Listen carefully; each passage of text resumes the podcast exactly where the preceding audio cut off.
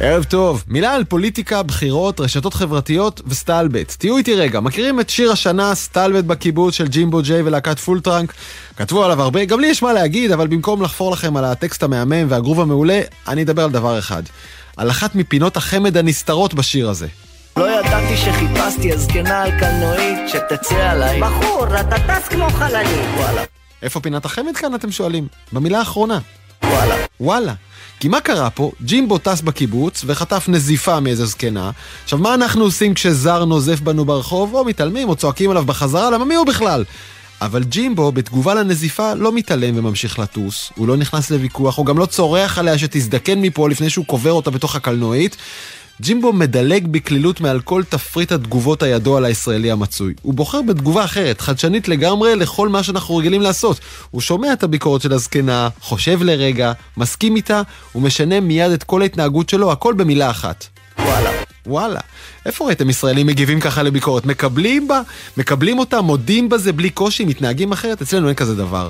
ג'ימבו ג'יי אפילו לוקח את השיעור מהזקנה ישר לתוך האומנות שלו. פה זה לא מרוץ, פה צריך ללחוץ, פה לא. נורא אם לא יהיה חרוז. לא יהיה חרוז. עד כאן ביקורת אומנות בשקל. אותו דבר קורה גם בדיונים פוליטיים ברשת. אנשים מבלים חצי מהחיים שלהם בוויכוחים עקרים בטוויטר ובפייסבוק, שבהם יש דבר אחד שבטוח לא יקרה. אף אחד לא יקשיב ואף אחד לא ישנה את דעתו. אבל השבוע קראתי דווקא פוסט התפכחות מיוחד במינו של איזה יעקב אחד, ליכודניק, שאומר, עד היום הייתי קבור בתוך הפיד שלי, כל האנשים שסביבי כתבו אותו דבר, כל כלי התקשורת שצרחתי החזיקו באותה דעה. ופתאום נחשפתי קצת לדברים אחרים, והבנתי שקיבלתי עד היום חצי אמת. וקראתי גם פוסטים של אלדד יניב, שאומר מהצד השני, חבר, חברים רלביסטים, זה לא עובד, לא שכנענו, צריך לשנות גישה. אז לקראת הבחירות, אני רוצה לעודד את כולכם להיות יעקב או אלדד, תרימו ראש רגע מעל הזרם הרגיל שאתם רגילים לצרוך, לא משנה אם אתם בימין, בשמאל, בביבי או באנטי ביבי, בחרדים או בערבים. ותשמעו רגע קולות אחרים של אנשים אחרים, חכמים, צודקים ורוצים בטובת המדינה ואזרחיה לא פחות מכם. ה filter bubble שאנחנו חיים בתוכו הולך ומגביה חומות בינינו, ובעיקר מנטרל סקרנות כלפי אחרים. אלה חומות שצריך לפעמים לשבור.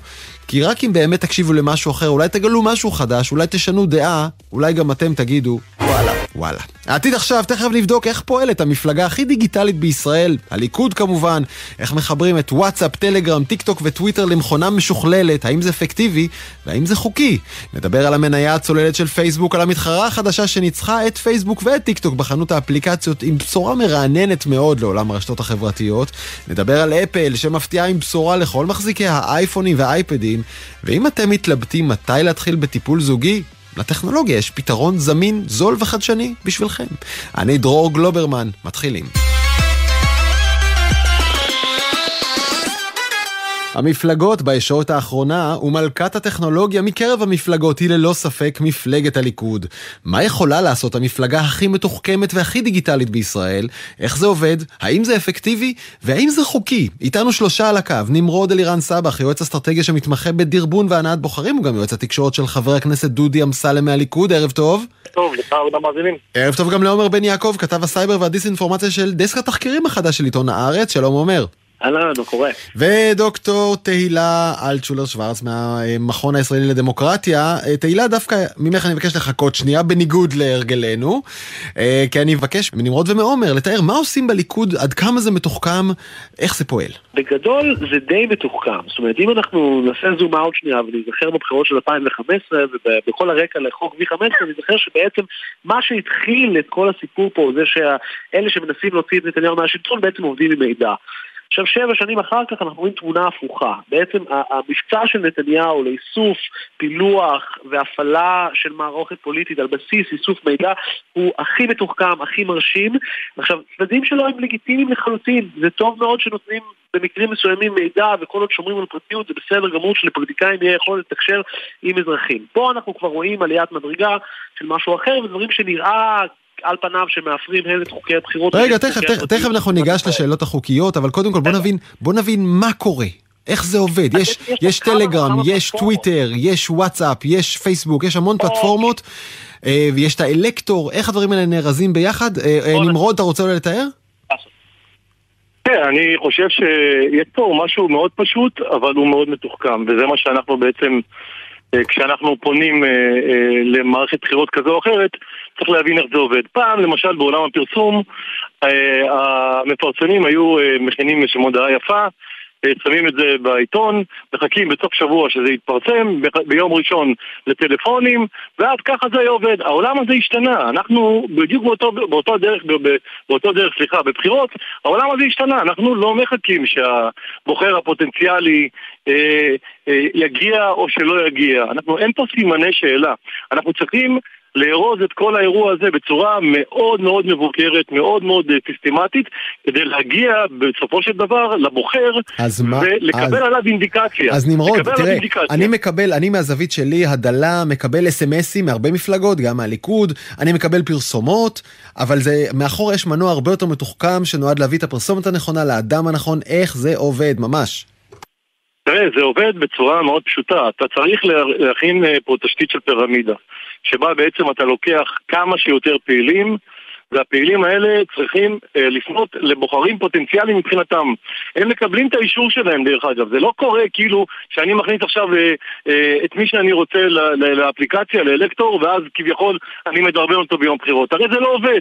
אנחנו צריכים פה ממשק אישי מאוד, שבו אנחנו מדברים עם התומך הפוטנציאלי, ואז בסופו של דבר התומך הזה מקבל ממני דרבון ביום הבחירות, למשל, אם דרור הוא חבר שלי, אני אתן לך דוגמה קצרה כדי שאנשים יבינו. אני גר בבניין משותף, ואני יורד במעלית אה, במשך כל השנים, ורואים אותי התושב, השכנים שלי, ואומרים לי, וואלה, חבל שלא הצבענו הפעם בבחירות, אנחנו מצביעים אה, לצורך העניין ביבי, ובאמת כואב לנו והכל וזה. ואז אני אמרתי, חברים, תקשיבו, אם אני מכניס אתכם לאפליקציה באישור שלכם, אני גם אדרבן אתכם ביום הבחירות, אמרו לי סבבה.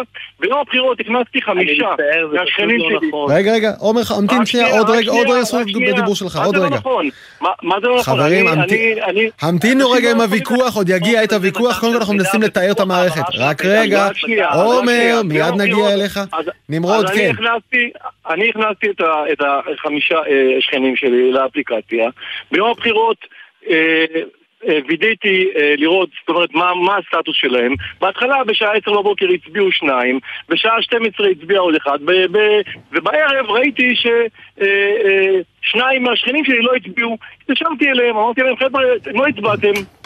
אמרו לי וואלה אתה צודק היינו חזרנו מפה וזה ובסוף הם הצביעו ואני עשיתי חמש מתוך חמש זה היתרון הגדול של האפליקציה מכיוון שאני אגיד לך גם איך עובדת השיטה מבחינתי כמנהל אלקטור אני אומר, אם אנחנו יודעים להיערך בצורה נכונה, אנחנו יכולים לנצח את הבחירות כבר בשעה 12 בצהריים, לא כמו שהיה פעם.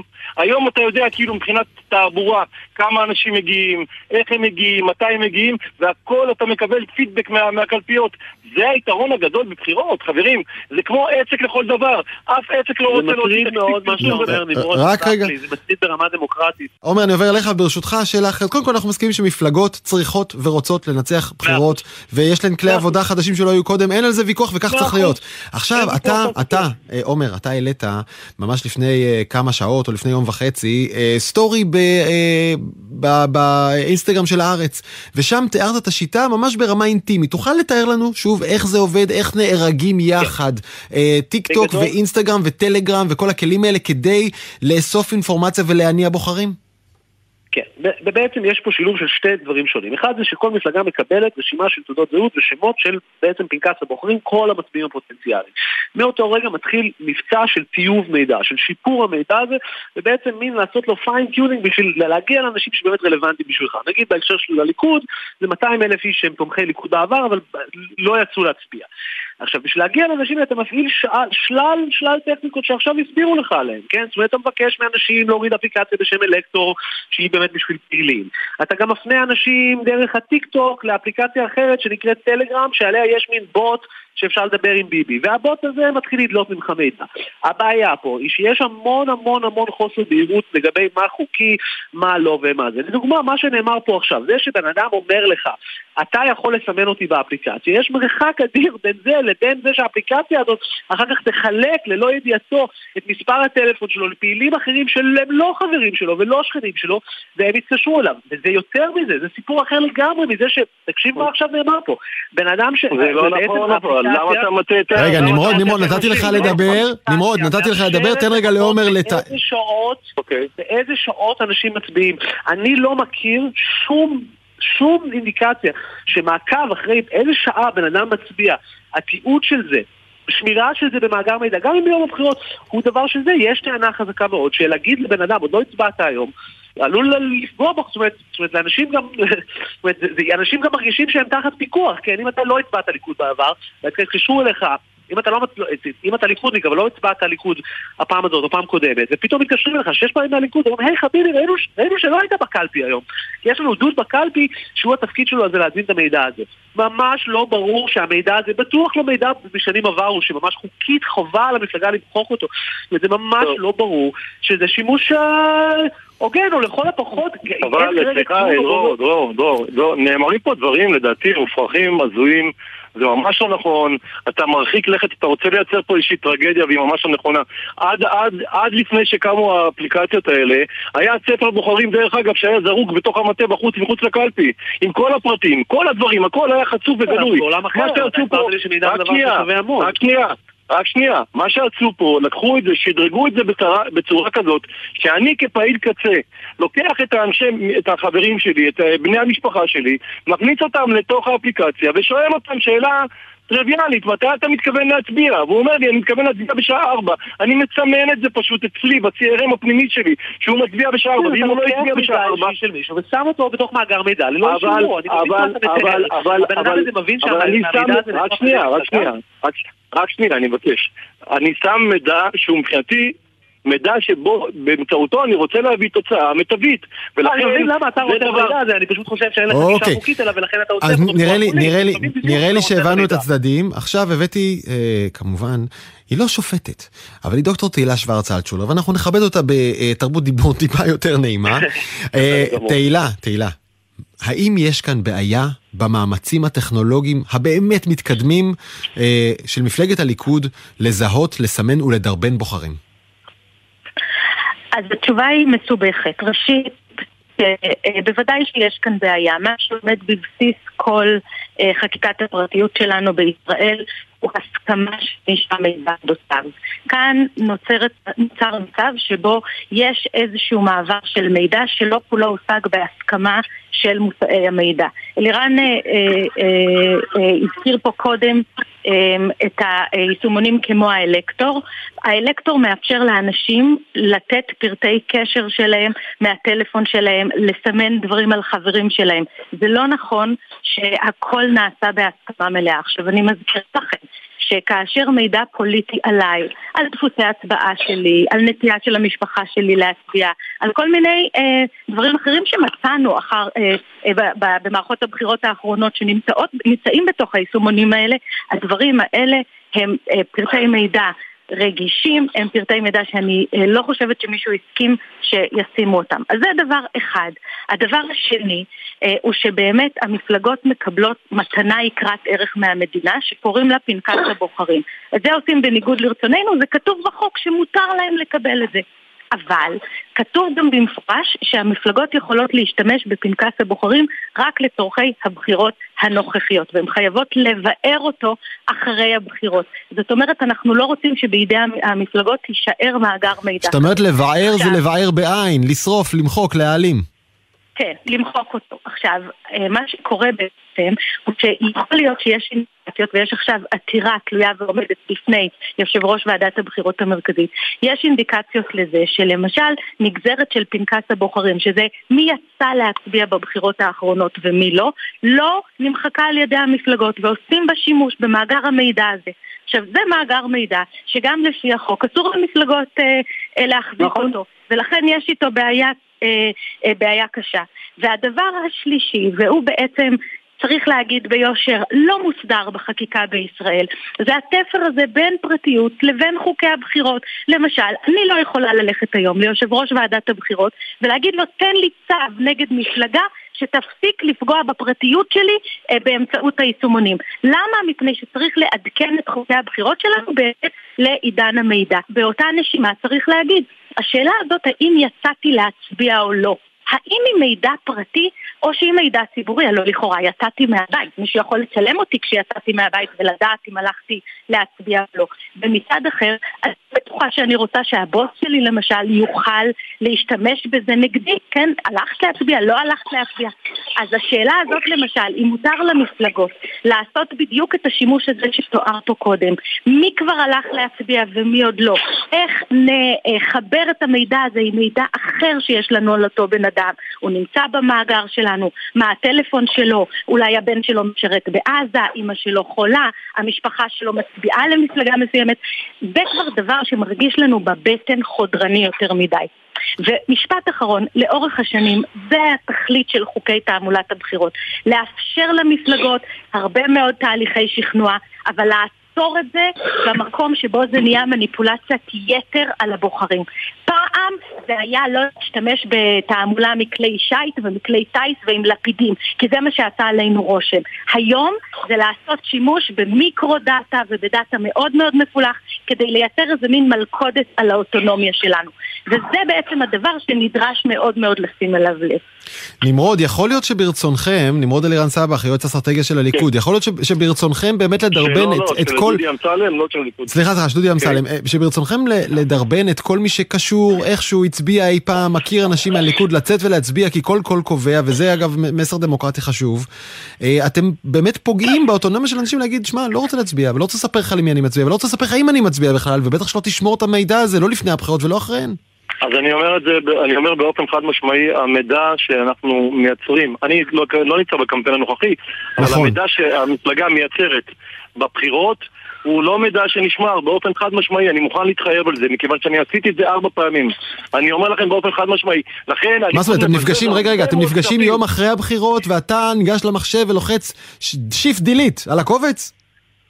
חד משמעי, הקובץ נמצא אצל מפעיל האפליקציה וזה נמחק, לא משתמשים בזה ואני רוצה להסביר לך גם משהו שהוא פשוט, אה, הוא, אני לא יודע כאילו מבחינת החוק מה זה אומר, אבל מבחינה הגיונית הוא טיפשי לחלוטין מכיוון שאתה אוסף פה מידע מאוד קריטי על תומכים והכל ובסוף אתה צריך לעשות הכל מחדש. זאת אומרת שתראה כמה כסף, כמה משאבים אתה מבזבז מבחירות לבחירות ובישראל יש כל חמישה חודשים בחירות, תבין כמה כסף אבל מה- עולה מה לעשות, יש פרטיות.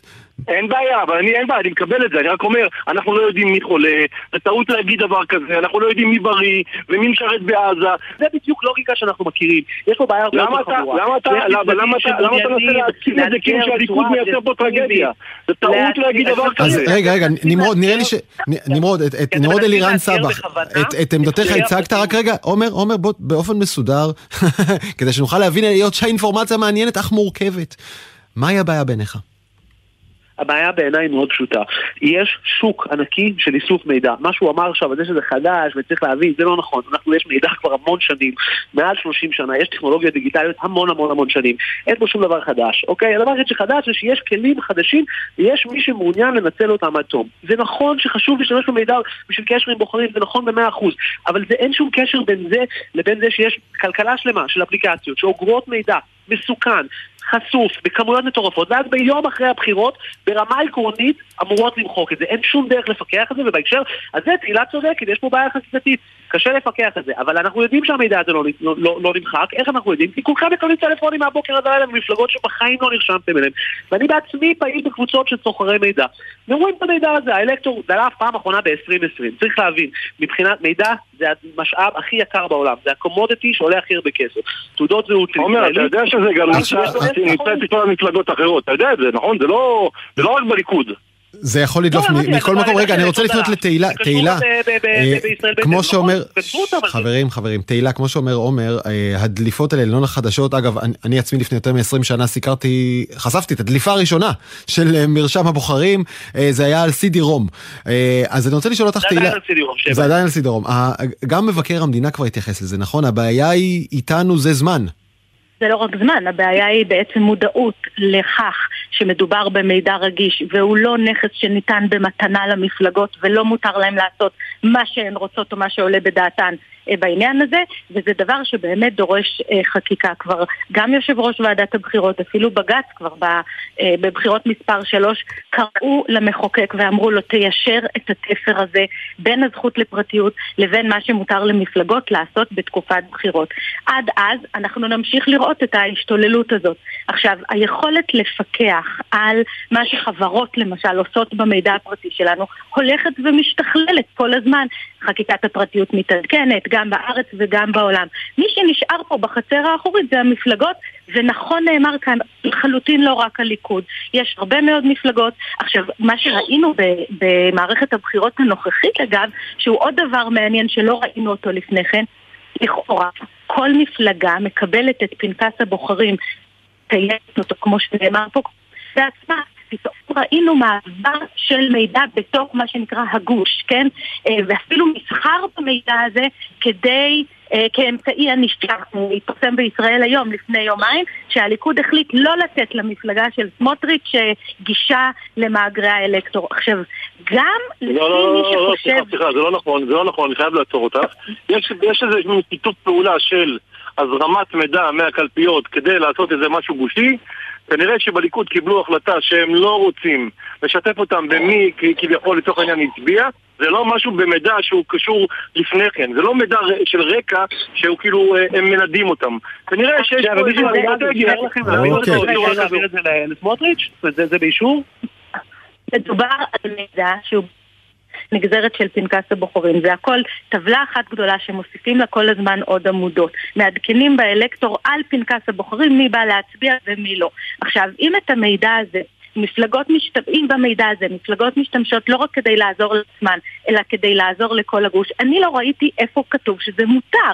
אני חושבת שמדובר ביישומונים שנוגעים לכל המפלגות, ואני חושבת שצריך לבדוק את זה ביחד לכל המפלגות, ואני חושבת שצריך לתקן את החוק כך שיחול על כל המפלגות. אבל מה שקורה עכשיו זה שיש בעצם מסחר במידע הזה. אני רוצה מאוד להודות לשלושתכם, כמובן דוקטור תהילה שוורץ אלטשולר, נמרוד אלירן סבח ועומר בן יעקב מעיתון הארץ. תודה רבה, תודה רבה.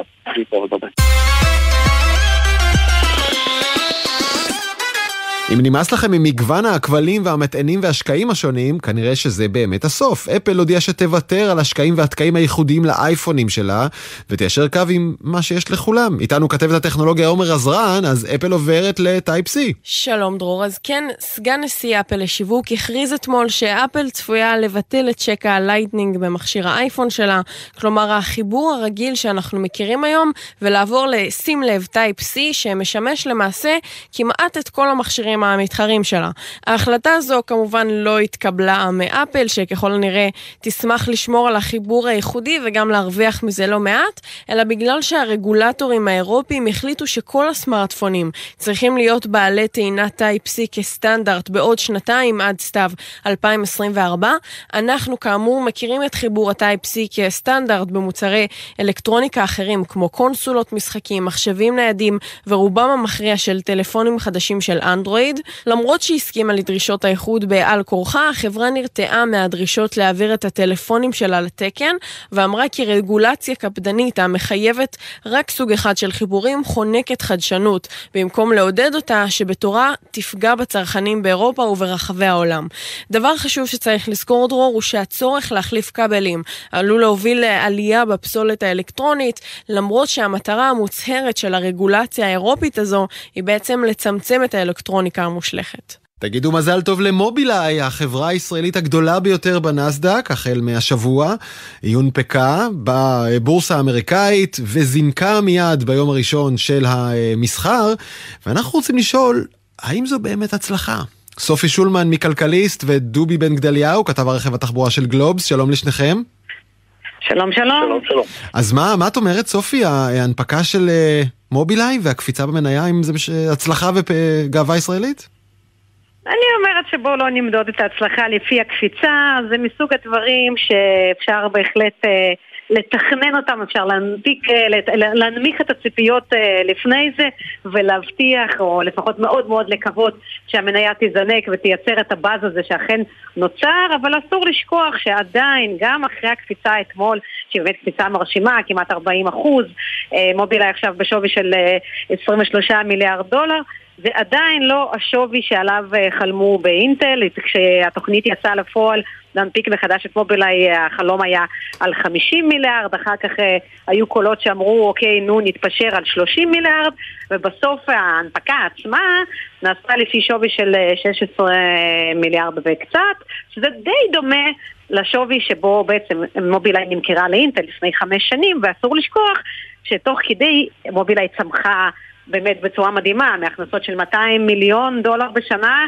ליותר, הרבה יותר ממיליארד דולר, אז גם את זה צריך לשתף. רגע, רגע, אז, אז, אז, אז בואי נס... טעם חמוץ מתוק. טעם חמוץ מתוק. אז בואי רגע נעשה סדר ונזכיר, במרץ 2017 רכשה אינטל את מובילאיי, אה, החברה הישראלית שמפתחת טכנולוגיות מתקדמות למכוניות, ובראשן כמובן המכונית האוטונומית.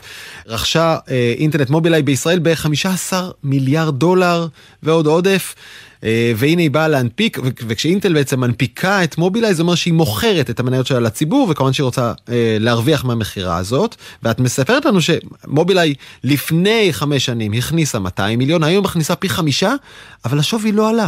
השווי של החברה לא עלה. השווי לא עלה. איך? נכון, השווי לא עלה כי החלום הגדול בעצם עוד לא התגשם, וגם בזמנו כשאינטל קנתה את מובילאיי, היא שילמה על החלום. כן? Mm-hmm. השווי הזה היה הרבה יותר גבוה מהשווי שבו אז מובילאיי נסחרה, והתוכנית הייתה שבימים האלה אנחנו כבר היינו אמורים להיות למטה ברחוב ולראות רכבים אוטונומיים נוסעים להם בכיף אה, על הכבישים, מה שלא קרה.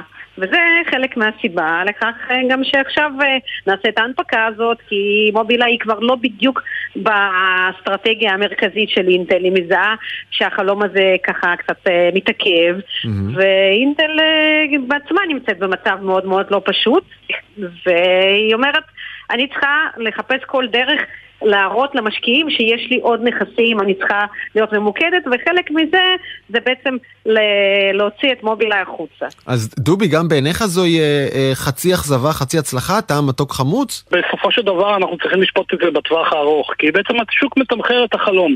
אנחנו יודעים מה ההכנסות הנוכחיות של מובילאיי, הן אה, מתומחרות היטב, וכמובן הן לא מתקרבות אפילו לשווי הערך שהשוק מייחס להן. השוק מייחס את המחירים האלה לחלום, והחלום כרגע זה הרכב האוטונומי. אז בוא, בוא, בוא, רגע, בוא תעשה לנו סדר, דובי, איפה נמצא החלום הזה? כי מבטיחים אותו לנו. האמת שגם אתה ואני מדי פעם חוטאים בלהבטיח את זה לאחרים, לא? אה, תכף זה מגיע, כבר איזה 15 שנה, אילון מאסק הבטיח את זה כבר לפני שלוש שנים, אילון מאסק הבטיח את זה עוד פעם לפני חודשיים, אה, גם מובילאיי כבר מספרת הרבה שנים שהמכונית הזו בדרך. מה קורה? הטכנולוגיה עצמה קיימת. יש היום גם המחירים הולכים ויורדים כל הזמן. האפשרות ליישם אותה בפועל היא הולכת ומתקרבת לשוק כל הזמן. Okay. אוקיי. מהבחינה הזאת זה לא השתנה. מה שתלוי כל העסק זה בנושא של הרגולציה. כי בעצם היום עד עכשיו אין עוד רגולטורים שמוכנים לקחת, כולל אגב בישראל, שמוכנים לקחת את ההימור שאנחנו שמים היום רכב בלי נהג, או רכב בלי, אפילו בלי נהג משגיח, ואנחנו מוכנים לקחת אלינו את רגע, רגע, מה אתה אומר? אתה, אתה אומר הטכנולוגיה מוכנה, פשוט החוק עוד לא אה, יודע להתמודד איתה? נכון. הטכנולוגיה מוכנה, הבעיה העיקרית של הטכנולוגיה עדיין שהמחירים שלה מאוד גבוהים. אנחנו יכולים לקחת את האינדיקציה כמובן מאלון מאסק, שמתמחר את זה היום בסביבות 15 אלף דולר, אז זה פחות או יותר נותן לנו איזושהי אינדיקציה כמה יכול לעלות, נאמר, קיט אוטונומי, כלומר לקחת רכב רגיל ולהפוך אותו לאוטונומי. וברור שאנשים עדיין לא ישלמו 15 אלף דולר, אלא אם כן זה ברכב ציבורי, או לחלופין, אה, כמובן אה, רכב יוקרה, ששם המחירים האלה אפשר לגלגל אז, אותם בקלות. אז תראה, אתה... הבעיה העיקרית המחירים. אבל גם הרגולציה. זהו, אתה נותן בעצם הסברים אחרים. תראי מה, מה דובי אומר, סופי. הוא אומר שהטכנולוגיה מוכנה, המכונית כבר יודעת לנסוע לבד, הכל בסדר. זהו החוק שמתעכב, והמחיר שהוא קצת גבוה.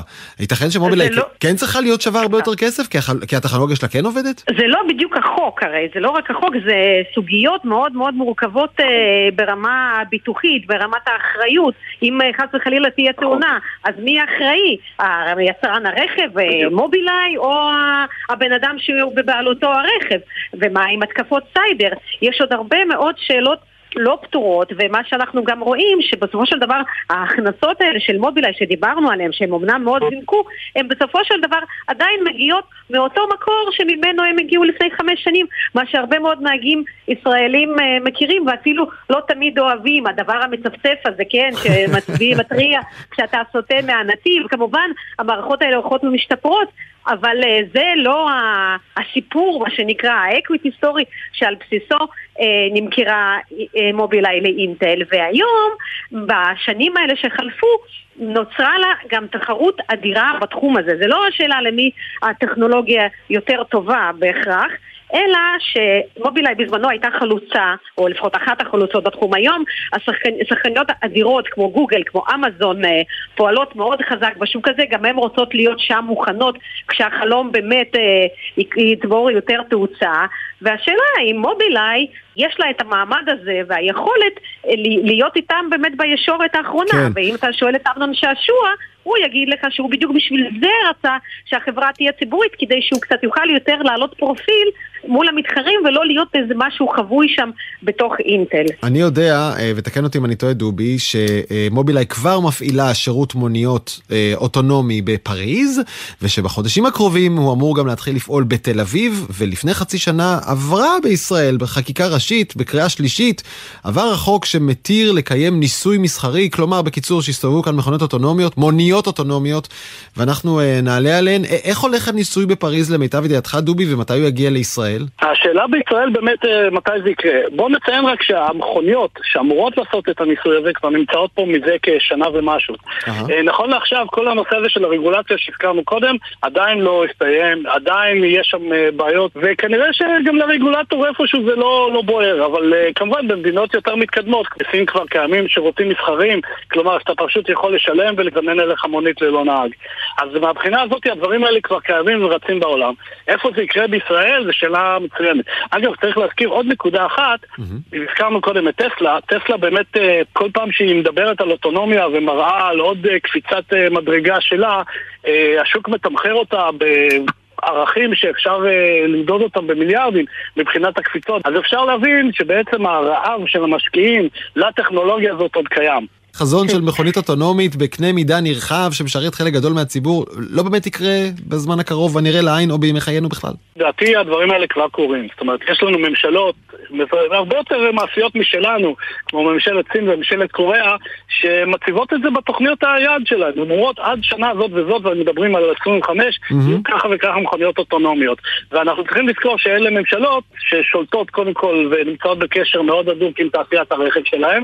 ואם אתה לוקח את הסינים למשל, תוכנית חומש כזאת שהיום הם מציבים לפני הרכב האוטונומי, היא שהפכה אותם למובילים, או מקדימים אפילו את העולם בעשור, בכל מה שקשור לרכב חשמלי. כן. כלומר, אפילו עצם העובדה שהסינים מתכוונים להיות מובילים בזה, זה כבר אה, הופך להיות אתגר מאוד מאוד רציני בשביל המערב, שלא רוצה להישאר מאחורה. אוקיי, אני, אני רק אומר שאנחנו רצינו כמובן לדבר גם עם מובילאיי, ולנסות להבין מהם מה המצב, הם אה, לא מרגישים עדיין בשלים לראיון אה, כל כך מאתגר בגלי צה"ל. הם באנגובר אחרי החגיגות אתמול. ההנפקה. נכון, הם באנגו, את צודקת סופי. אבל בהחלט אה, אנחנו זוכרים את ההבטחה שלהם, שזה עניין של חודשים, עד שנוכל גם אנחנו לנסות את זה בישראל. לפני סיום, אה, סופי, ברשותך עוד כמה דקות, מה קורה למניית מטא, שהיא אה, פייסבוק, אינסטגרם ווואטסאפ, בצלילה חופשית בבורסה? שוב פעם.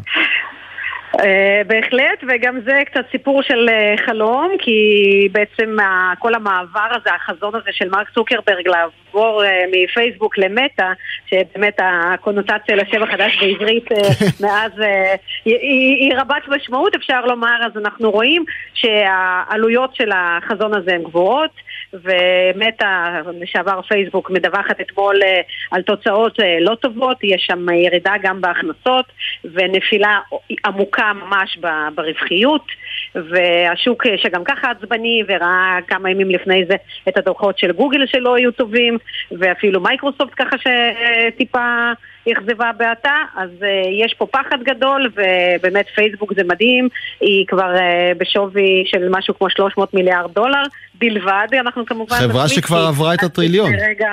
כן, בדיוק, לא כזה מזמן היא הייתה בשווי של טריליון דולר, והעניין הוא שגם אחרי הדוחות עצמם, בשיחות, בשיחות עם האנליסטים, אה, נראה שככה זה רק אה, העמיק אה, את הפסימיות של המשקיעים, ו, וכאן אה, זה, לא, זה לא מבשר טובות אם לא יהיה איזשהו אה, שינוי משמעותי, ראינו כבר גם קצת משקיעים אקטיביסטים מתחילים להתקבץ שם סביב פייסבוק. מה, הכיסא אה, של צוקרברג רועד? אני לא אופתע עם עוד כמה רבעונים כאלה, בסך הכל אה, הוא שם הרבה זמן, הוא, okay. אוקיי. הוא מימש את החזון הראשוני, עכשיו כנראה צריך משהו אחר. אבל תשמעי, הוא, דיקטט, לא הוא דיקטטור יותר יציב מפוטין. אה, חכי, פייסבוק יצנזרו אותך על הדבר הזה בקרוב. לכן אני בגלי צה"ל. אמ, ככה עם אצבע, אה, מה שנקרא אצבע רטובה ברוח, הסיבה לדעיכה במניה של פייסבוק זאת ההשקעה, ההשקעה המתוכננת ההיסטרית במטאוורס שאולי תחזור ואולי לא, א', או ב', העובדה שהצעירים כבר פחות ופחות שם, היא פחות טרנדית וקצת פחות אה, אה, אה, אופנתית, או ג', המיתון בעולם שמקטין צריכה אצל כולם ומקטין תקציבי פרסום. תראה, מן הסתם, כמו התשובה של כל כלכלן שמכבד את עצמו, זה שילוב של שלושת הגורמים, אבל uh, העניין הוא שהדעיכה באמת בשימוש אה, של צעירים ובגלישה, אפשר היה אולי לסלוח עליה, כי היא עדיין, בסך הכל פייסבוק היא עדיין אה, פרת מזומנים uh, שמייצרת רווחיות, אבל ברגע ש... אה, מסיטים את הרווחים האלה לטובת איזשהו חלום שאולי לא כולם מסכימים שזה החלום הנכון או זו הדרך לממש אותו, שם זה מתחיל אה, באמת להכביד על המניה. הווה רעוע ועתיד לוט בערפל. סופי שולמן מכלכליסט ודובי בן גדליהו מגלובס, תודה רבה לשניכם. תודה, תודה רבה. רבה. אם אתם בזוגיות, בטח אם היא ארוכה וחוללת ילדים וילדות, אתם יודעים שכמעט אין ברירה. מתישהו כולם צריכים טיפול זוגי. אבל מה? זה יקר, זה תובע זמן פנוי וקשב, ולפעמים עצם הטיפול מאחיר את היחסים, כי טיפול זוגי נתפס לפעמים כמו, כמו מוצא אחרון לפני הפרידה הבלתי נמנעת. האם יש לך חדשנות מה להציע? כן, אפליקציה שיכולה לשפר לך את מערכת היחסים בלי שתצא מהבית. שכנעת, גלעד מאיר, סמנכ"ל טכנולוגיות בריטואל, חברה חדשה שמגייסת עכשיו שני מיליון דולר. פיתחתם אפליקציה לטיפול זוגי. איך זה עובד? פיתחנו אפליקציה, אבל תכלס זה הרבה יותר. זה בעצם כלי שמאפשר לך להוציא את המיטב ממערכת היחסים שלך. זה בעצם שילוב בין כלי למידה שידועים ומחקריים כבר הרבה מאוד שנים, ותרגול עם פידבק אפקטיבי לגבי ההתקדמות שלך, וליווי מקצועי על ידי מומחים שלנו שיודעים להכווין אותך על מה אתה צריך להתמקד mm-hmm. בהתאם, mm-hmm. ובגדול כל זה משולב עם מאחורי זה המון המון דאטה שאנחנו אוספים, ומאפשר לך לשפר את, היחס, את המערכת היחסים שלך באופן, באופן מתקדם לאורך משבוע לשבוע. אז בוא, בוא, בוא נהפוך את זה לקונקרטי, בוא תן לנו איזה דוגמה, איזה זוג עם איזו בעיה נפוצה. משהו ככה שאתה מביא מהדמיון כמובן, הפורה שלך.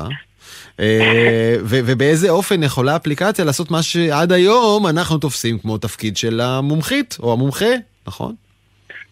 כן, אז בגדול אנחנו לא באים ואומרים בוא נחליף את המומחה. למומחה יש ניסיון ויש לו ידע והוא אסף המון המון אה, כלים ושיטות שהוא פיתח. אנחנו אומרים בוא נראה איך אנחנו מנגישים את זה בצורה יותר אפקטיבית לטובת השיפור של מערכת היחסים ביום-יום, במהלך היום-יום שלך. לדוגמה, יש זוגות שיש להם דברים מאוד מאוד בסיסיים, שאחד הוא יותר אה, מתרחק מעימותים והשנייה אה, דוחפת לתוך עימות, או הפוך. ואנחנו בעצם רוצים לאפשר לאותם בני זוג לראות איך הם תופסים את המציאות בצורה יותר פשוטה.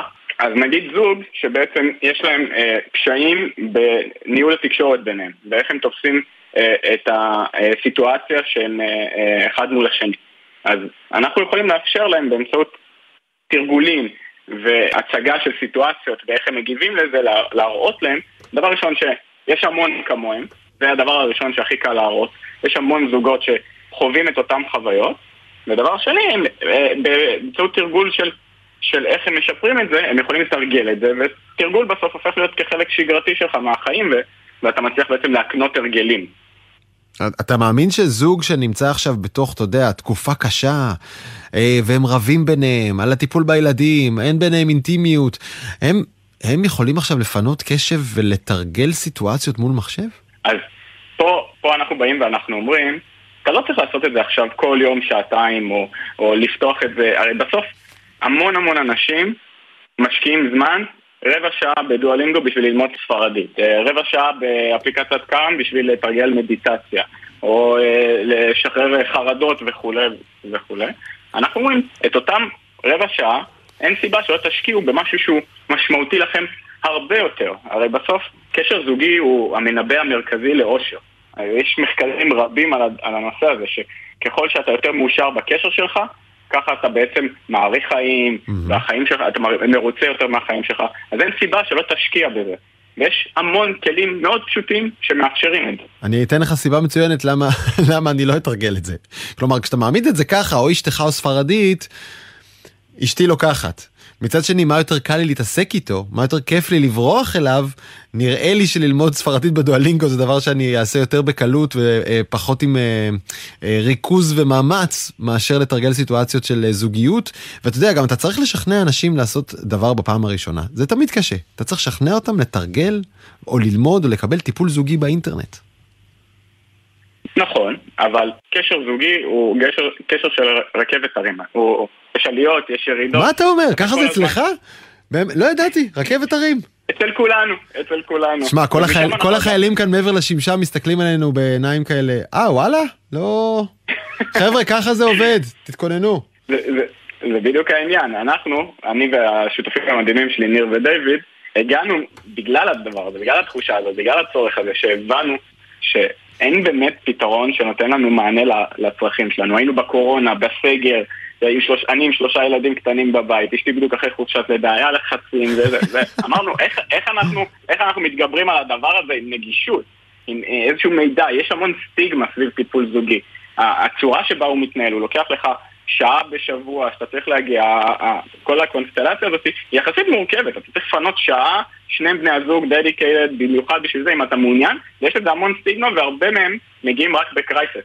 7% מהאנשים שניגשים לטיפול זוגי, זה, זה רק מתוך כלל הזוגות, הם ב crisis בעצם, ולא תמיד זה עובד להם, כי כבר לא תמיד שני בני הזוג הם engaged באותה רמת engagement לקבל את הטיפול הזה. מחויבות, ו- כן. ויש מחויבות. ו- אה, ואז נוצר בעצם מצב שאנחנו אומרים, צריך להגיע הרבה לפני. יש המון קשיים שהם נשמעים אולי בהתחלה מינורים, אבל הם, הם משליכים לאורך הדרך. ואנחנו באים פה ואנחנו אומרים, אנחנו יכולים ללוות אתכם בכל הדברים האלה. אני רוצה ברשותך גלעד, אתה יכול לתת לנו דוגמה? כאילו איך נראה ממש תרגול? מה, מה, מה אני קורא, מה אני צריך לעשות כשאני מול הטלפון? זה אני עם אשתי, אני בלי אשתי, איך זה הולך?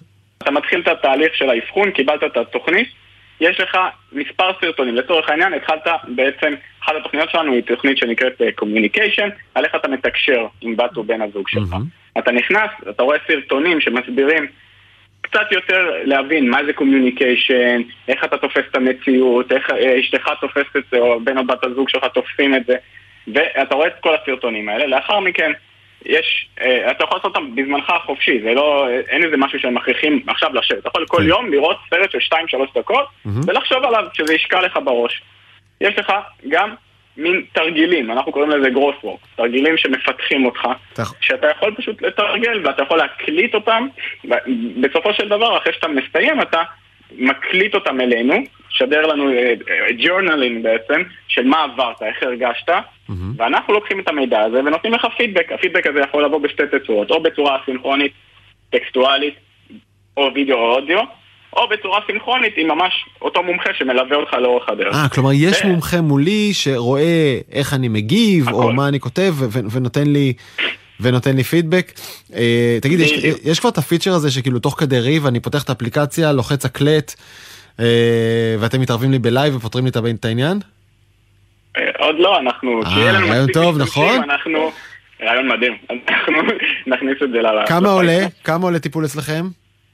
אז זה תלוי, אם אתה רוצה פתרון מאוד מאוד אסינכרוני שתלוי בך בלבד, ולא, אתה לא צריך להקדיש זמן מול מומחה, אנחנו לוקחים סדר גודל של 30 דולר לחודש. Mm-hmm. אם אתה צריך מומחה אה, בלופ שמלווה אותך אחת לשבוע לסשן ממוקד של בין רבע שעה ל-20 דקות, אנחנו לוקחים אה, 200 דולר לחודש. לחודש, שזה בישראלית. כן. כמו שתי פגישות. אה, בגדול אפילו, אה, אפילו פחות. נכון. אה, טוב, זה אכן, אכן זול דרמטית ממחיר של טיפול רגיל, ובטח לא, אין סיבה לא לעשות את זה במהלך הדרך הזוגית שלכם. טוב, אתם עוד רק בהתחלה, נכון? או שכבר אפשר להצטרף? אפשר להצטרף, יש לנו כבר 100 לקוחות, ואנחנו עוד ממשיכים לגדול. גלעד מאיר, סמנכ"ל טכנולוגיות בריטואל, תודה רבה. תודה רבה. ולפני שניפרד, רמי שני, כתבנו בדרום ומגיש הפודקאסט מה שקורה מחר, ערב טוב רמי. ערב טוב זוהר לך ולכל המאזינות והמאזינים. תגיד, איך הם ממחזירים את האשפה באזור המגורים שלך, אתה יודע? לא, אני רק יודע שיש איזה יום בשבוע שבאה משאית בצבע אחר, וחוץ מזה אין לי מושג מה קורה. אז זהו, אז עכשיו תראה, יש שיטה לקחת את כל שאריות המזון, הכל, ולהפוך את זה לפלסטיק. הנה טל שפירא מחברת uh, טריפל דאבליו, בוא נשמע. ביופולימר אה, זה בעצם פלסטיק שמיוצר ממקורות מתחדשים. למעשה, הרוב הביופולימרים שמיוצרים היום, אנחנו רואים את זה על מדפי הסופר, uh, מיוצר מקנה סוכר או מיוצר uh, מתירס. כלומר, מה שאני קורא לו השאריות של הבמבה ושל העוגות, הוא קורא לזה ביופולימר. ממש ככה, מה שעושים, מכניסים את זה לאיזשהו תהליך תעשייתי, מנקזים את כל הסוכרים, יוצרים חומצה לקטית שהיא בסיס לתעשיית הפלסטיק. עכשיו, כמה זבל יש בעולם אנחנו שנינו יודעים, כמה מזה שאריות מזון גם באופן כללי אה, כל מה שקנית בסופר ולא צרכת או העברת לכתבי צרכנות יכול להפוך לפלסטיק. אז אני החזקתי כבר אה, מחשבון מפלסטיק שכזה וזה הדבר החדש. אז אה, פלסטיק מסוכר או פלסטיק מ... איך נקרא לזה? מפרילי וכל זה, ועל זה בהסכת, מה שקורה מחר, אתם יכולים לשמוע אותו. תגיד, פרילי זה לא דבר שרק אתה ואני מכירים, רמי? אנשים שהיו ילדים לפני 1500 שנה? זה עוד קיים? לא יודע. אני לא יודע, אני לפעמים ככה חוטא בפרילי. אז כנראה שעוד יש. תודה רבה רמי, שיהיה לך אחלה ערב. עד כאן עתיד עכשיו, ערכה אביב פוגל, הפיקו תומר ברקאי ופרח בר גולדפרב. על הביצוע הטכני אור מטלון ומיכאל כהן. אני דרור גלוברמן, אתם מוזמנים לשמוע אותנו מתי ואיך שאתם רוצים בכל אפליקציות הפודקאסטים המקובלות, אפל, ספוטיפיי וכל אלה, פשוט חפשו העתיד עכשיו. אני זמין להערות ולהצעות שלכם בגלוברמן בג'ימייל. יאללה ביי.